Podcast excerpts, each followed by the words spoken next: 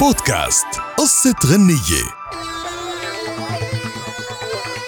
قصة غنية لليوم بين مطربين اليوم يعتبروا من أهم نجوم الساحة. ولكن كيف بدأت قصة غنية طبلة للسوبر ستار راغب علامة؟ عام 2002 كان راغب علامة عم بيسجل أغاني ألبوم جديد بمصر واختار أغنية سيد الغاليين عنوان للألبوم الجديد. بهالوقت كان الفنان أحمد سعد لسه ما ابتدى يغني ولكنه كان بيشتغل كورال مع الاستديوهات خاصة وأنه بيتقن الأداء بأكثر من لهجة. فمثلا هو اللي مغنى بالأغنية وبيقول سيد الغاليين بطريقة الرأي الجزائري. وبعد اكتمال الأغنية وهن عم يسمعوها راغب قال الألبوم هيك اكتمل. هون تدخل أحمد سعد وقال له لا الألبوم ده ناقصه أغنية هيت.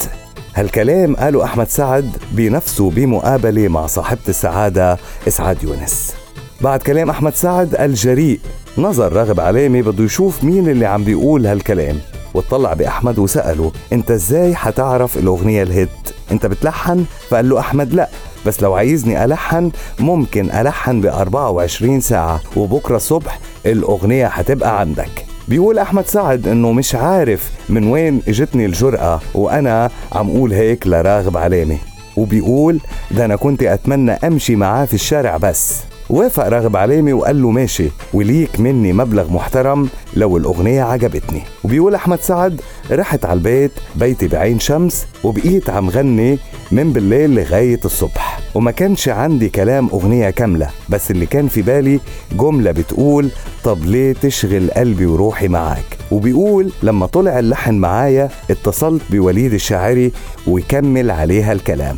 وبيقول أحمد خلصنا الأغنية وسجلناها على سي دي ورحت تاني يوم الصبح عشان أسمعها الراغب. وما كانش عندي ثقة إنها هتعجبه. ولما سمعها عجبته جدا لدرجة إني كنت عايز أغير فيها حاجات بس هو رفض وقال لي هي دي زي ما هي وسجلها وكسرت الدنيا وأصبحت عنوان الألبوم.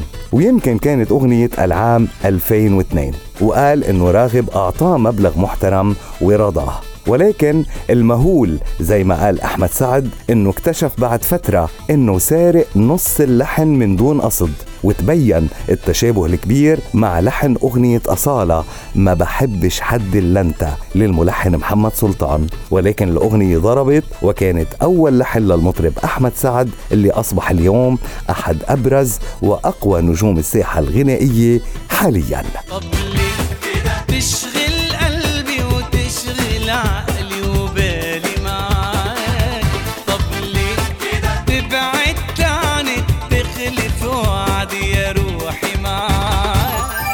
بودكاست قصة غنية.